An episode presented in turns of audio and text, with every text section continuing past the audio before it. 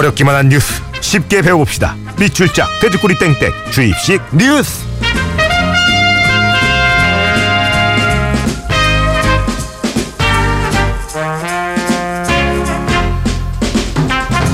굿모닝 FM의 personal 뉴스 트레이너 연예인보다 더 바쁜 시사평론가 김성완 씨 안녕하세요. 예 안녕하세요. 야 진짜 신기하네요. 아니, 훔쳐 쉬고 없이 바쁜데 무슨 아니 그래도 연예인보다 더 바빠. 늘 저희 방송 끝나면 어디로 급히 가방 들고 또 막 어? 바삐 가시잖아요. 오늘은 스케줄 어떻게 되십니까 실례지만. 아 오늘은 이제 한가해요. 아 오늘은 네.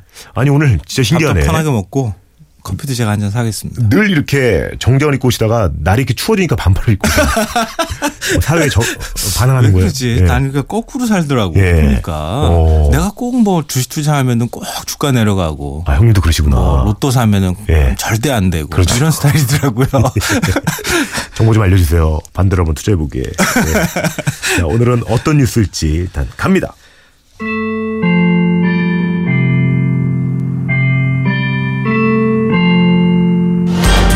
일명 살충제 달걀이 국내에서도 발견되면서 대형마트와 슈퍼마켓, 편의점들이 달걀 판매를 전면 중단하는 초유의 사태가 발생했습니다. 국내 주요 대형마트 세 곳과 농협 하나로마트 등은 달걀 판매 자체를 중단했습니다. 이번에 문제가 된 농가에서의 납품받은 상품은 없는 것으로 파악됐지만 소비자들의 우려를 부식시키기 위해서 모든 매장에서의 계란을 전량 철수하였습니다. 정부는 전국 모든 산란계 농장에 달걀 출하를 중지시켰고 전국 산란계 농장 1,430여 곳에 대한 전수 검사를 완료할 계획이라고 밝혔습니다.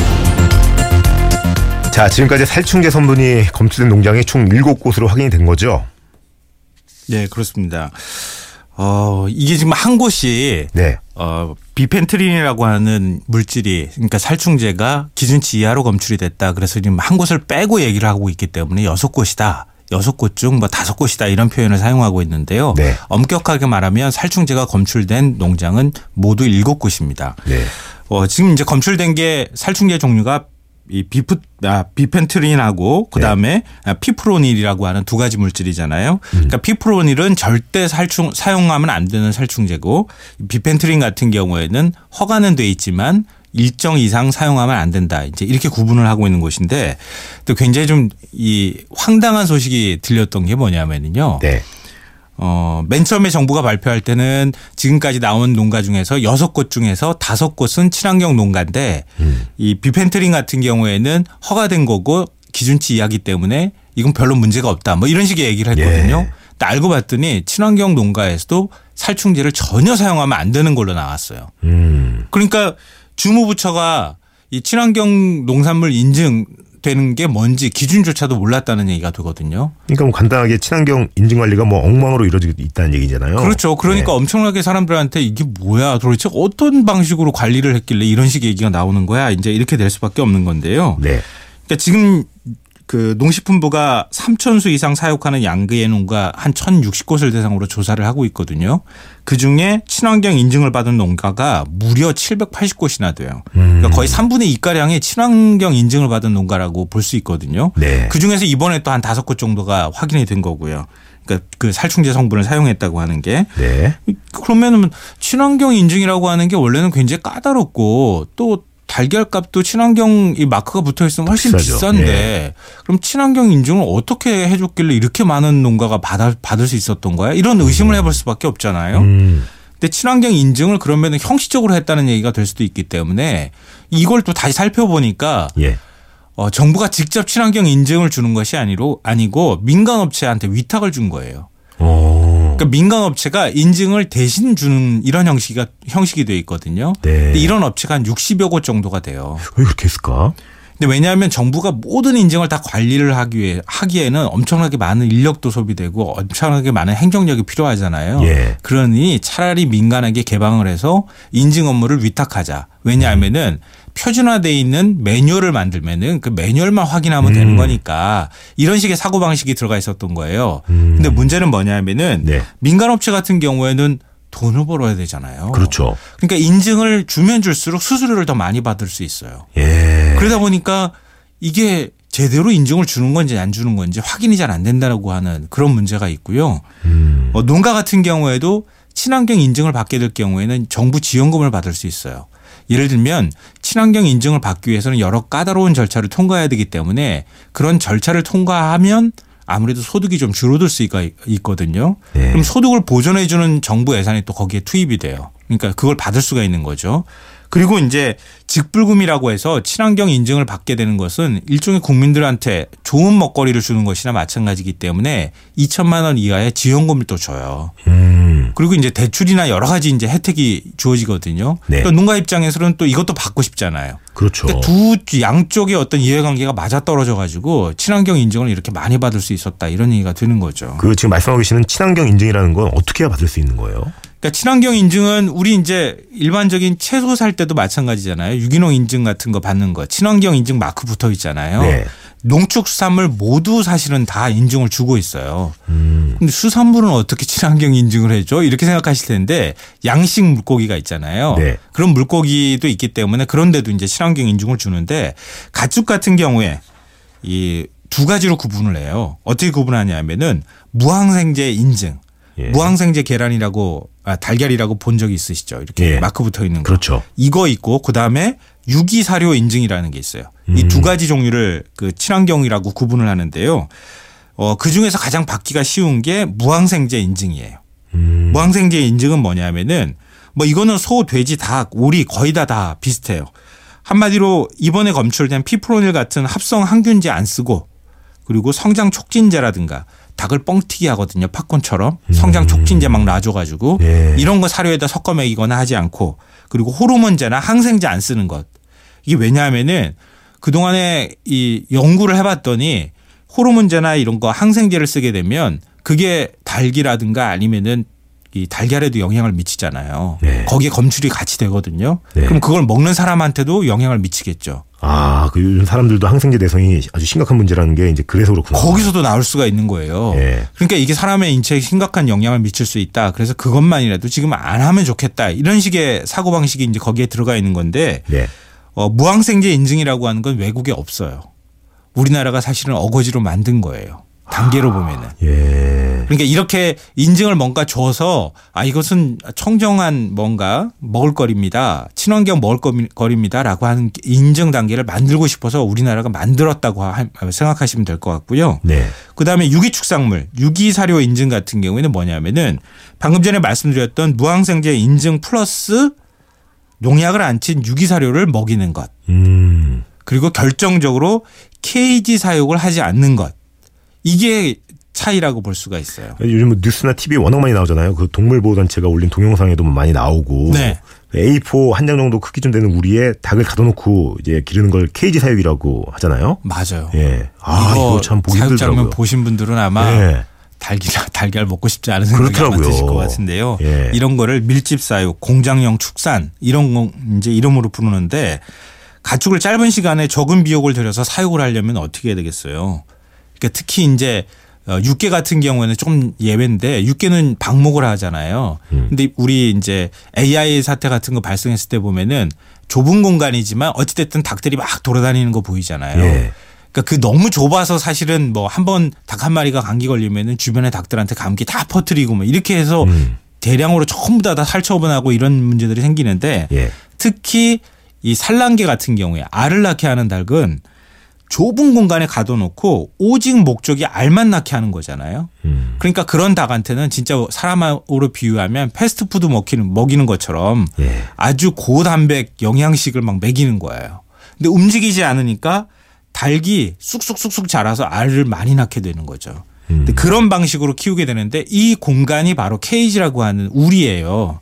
근데 이게 정말 어 친환경이라고 말만 하지만 뭐 지금 말씀드렸던 것처럼 무항생제 인증받는 거는 케이지에서 다 키우고 있거든요. 네. 근데 케이지가 A4 크기만한 사이즈예요. 아니 그거보다 더 작아요. 음. A4 한 장 넓이가 623 제곱센티미터거든요. 예. 근데 우리나라 산란계 기준 기준으로 닭 한 마리당 기준이 넓이가 500 제곱센티미터예요. 이야. 근데 최근에 한 750 정도까지 면적을 늘리긴 했지만 그래도 좁습니다. 음. 그러니까 이게 어 뭐 정말 친환경이라고 볼 수 있는 거야라는 생각을 할 수밖에 없고 동물복지라는 얘기가 나올 수밖에 없는 건데 그런데 이런 케이지 우리가 한 층이냐 그게 아니에요. 막 쌓여 있잖아요. 예. 이게 층층이 쌓여 있는데 우리 복층 아파트, 고층 아파트하고 똑같아요. 이 처음에는 한 2단으로 시작해서 2단 6마리 정도 들어가는 걸로 시작을 해서 이게 한층 한층 높아지더니 최대 요즘에는 8단 9마리까지 들어가는 공간까지 넓어졌다 그래요. 그, 저, 쌓았다 그래요. 예. 그러니까 이건 뭐 얼마나 닭들이 그 밀폐된 공간 안에서 사육을 당하는지 아마 생각해 보시면 아실 거예요. 음, 그 매일 그 알을 받더라고요. 어, 맞아요. 아, 그러니까 위생관, 위생 상태가 엉망일 수밖에 없는데 이 예. 케이지라고 하는 게 어, 이, 이 공장용 닭 생산하는 이런 시스템이 1920년 영국에서 처음 등장했어요. 음, 근데 우리나라는 1970년대 말에 미국에서 이걸 이제 도입했는데요. 네. 처음에는 2단 6마리용해서 지금까지 앞서 말씀드린 것처럼 8 층, 8단 9마리 들어가는 것까지 이제 점점 점점 점점 사용 밀도가 높아진 거예요. 아이고. 근데 케이지에서 키우면 어, 놓아서 키우는 닭보다 성장 속도가 몇 배는 빠릅니다. 움직이지 않으니까 사료는 3분의 1밖에 안 먹어요. 그래도 성장이 빨라요. 스트레스가 얼마 많을까요? 예. 엄청나게 스트레스를 받으니까 닭들이 어떻게 하냐면은 네. 부리로 닭은 다른 닭의 엉덩이를 계속 쫙요. 음. 그래서 그 아마 케이지에서 기르는 닭 엉덩이 보면은 털이 다 뽑혀 있어요. 그러면 어떻게 해야 되느냐? 부리 끝을 이렇게 잘라버려요. 아이고. 닭 주둥이는 입이 뾰족하잖아요. 예, 예. 그 뾰족한 거를 뭉툭하게 만들기 위해서 부리 다듬기라는 걸 하거든요. 예. 근데 부리 다듬기를 너무 심하게 하면은 닭 콧구멍 있는 데까지 막 자르고 이런 아이고. 일들이 막 벌어져요. 근데 닭은 또 이렇게 부리로 사료를 이렇게 쪼아 먹잖아요. 예. 근데 그러면서 사료가 많이 이 버려져요. 음. 근데 부리를 다듬기를 하면은 닭은 원래 동글동글한 사료를 많이 좋아하거든요. 네. 근데 이렇게 하면은 버리는 사료가 좀 적어져요. 한 3분의 1 정도 절약할 수 있다고 합니다. 근데 이런 일들이 있고요. 닭을 또 층층이 쌓아 올리니까 그 분변이 계속 아래로 떨어지잖아요. 네. 그 분변이 이제 분해가 되고 썩어서 암모니아가 올라와요. 음. 그 암모니아 냄새 때문에 닭이 호흡기 질환을 앓게 됩니다. 아이고. 그리고 눈에서 나오는 진물 때문에 시력을 잃기도 하고요. 끊임없이 이 케이지나 이런 데에다가 몸이나 얼굴을 부벼대 가지고 피부도 엉망이 됩니다. 음. 이게 닭은 원래 지네기나 모래를 뿌려서 기생충을 없애게 되는데요. 이걸 못하니까 피부에는 벼룩이나 빈대, 진드기 같은 온갖 기생충이 이제 살게 되는데 이걸 잡겠다고 살충제를 뿌릴 수밖에 없는 거예요. 그러니까 무항생제 달걀이라고 얘기하지만 케이지에서 기르면 살충제를 안 뿌릴 수가 없는 상황이었다는 거죠. 그러니까 지금 우리는 아 살충제를 뿌린다는 사실을 처음 아시는 분들 많겠지만 네. 알만한 사람들은 이미 살충제 뿌린다는 사실을 다 알고 있었다는 얘기고요. 허가된 살충제를 계속 뿌리다 보니까 면역성이 생겨가지고 더 독한 거, 더 독한 거 이렇게 지금 뿌리다가 이번 사태가 터지게 된 거죠. 그러니까 우리가 매일 먹는 달걀이 이제 이런 환경 지금 막 얘기를 듣는데도 너무 힘든데 이런 게 나왔다는 게 믿어지지가 않아요. 그렇죠? 예, 맞아요. 그러니까 뭐 동물 복지 말만 하지 말고 좀 이런 것부터 바꾸면 좋을 것 같은데. 그러니까 이거는 굉장히 유용한 정보가 될 수 있는데요. 동물복지 축산농장이라는 인증이 있어요. 이거는 뭐냐면은 1991년도에 동물보호법이 제정이 되면서 생겨난 인증인데요. 이 1988년도에 우리 88 올림픽이 있었잖아요. 네. 그때 뭐 우리는 개를 먹는 뭐 나라다 뭐 이렇게 해가지고 굉장히 비판이 많고 그러니까 동물복지 신경 쓰기 시작하면서 생겨난 건데요. 친환경 인증이 주로 인위적인 화합물하고 최소한의 성장 환경을 조성하는 수준이다. 이렇게 생각하시면 되는데 네. 동물복지 인증계는 사육 환경에 초점이 맞춰져 있어요. 음. 쉽게 말하면은 유기축산물이 여관급이라면은 동물복지 인증제는 5성급 호텔이라고 생각하시면 돼요. 음. 달기 생각, 달개 입장에서 보면 네. 전국에 한 병, 114개 가량이 있는데요. 뭐, 우리 그 뭐랄까 TV 같은 데 보면은 어, 굉장히 좋은 집에 이렇게 가서 연예인들이 사는 거 나오면은 막 짜잔 하면서 음악 깔리고 네네. 뭐 아주 깔끔한 어떤 인테리어가 쫙 돼 있고 뭐 좋은 침대 나오고 막 이러잖아요. 네. 그런 거랑 비슷해요. 달개 환경으로만 보면. 음. 어, 늘 깨끗한 물이 구비돼 있고 어, 달기 또 횟대라고 해가지고 이렇게 네. 날갯짓 많이 하고 그러잖아요. 예. 뭐 그런 것도 할 수 있는 공간이 갖춰져 좋겠다. 있고 뛰어다닐 수 있는 공간 갖춰져 있고 그런 곳에 닭이 키워지고 있는 거예요. 네. 그런 한 다섯 가지 정도의 동물 복지를 갖추고 있는 곳만 이런 걸 인증받게 되니까 네. 케이지나 이런 데 사육하는 것보다 뭐 진드기라든가 뭐 이런 것들이 별로 생기지도 않고 음. 뭐다닭한 마리에 뭔가 이렇게 병이 생겨도 다른 닭에 옮겨지지 않고 건강하게 닭, 닭을 키울 수 있는 그런 좋습니다. 장점이 있죠. 이쯤에서 주이시 뉴스 실전 모의고사 퀴즈 하나 올릴게요. 자, 가보죠. 어, 제가 중간에 말씀드렸는데요. 가축을 짧은 시간 안에 적은 비용을 들여서 사육하기 위해 좁은 공간에 가둬놓고 살을 찌우는 이런 방식이 있는데요. 이렇게 가두는 이것을 무슨 무슨 사육이라고 부릅니다. 네. 돼지는 스토리라고 하는 꼼짝도 못하게 하는 우리에 가둬두는데 닭은 A4 크기만한 공간에 가둬놓고 기르는 이것을 무엇이라고 부를까요? 이렇게 얘기합니다. 삼음절 아까 저도 얘기하고 우리 예, 형님도 얘기하셨죠? 캐 뭐라고 하죠? 네. 네.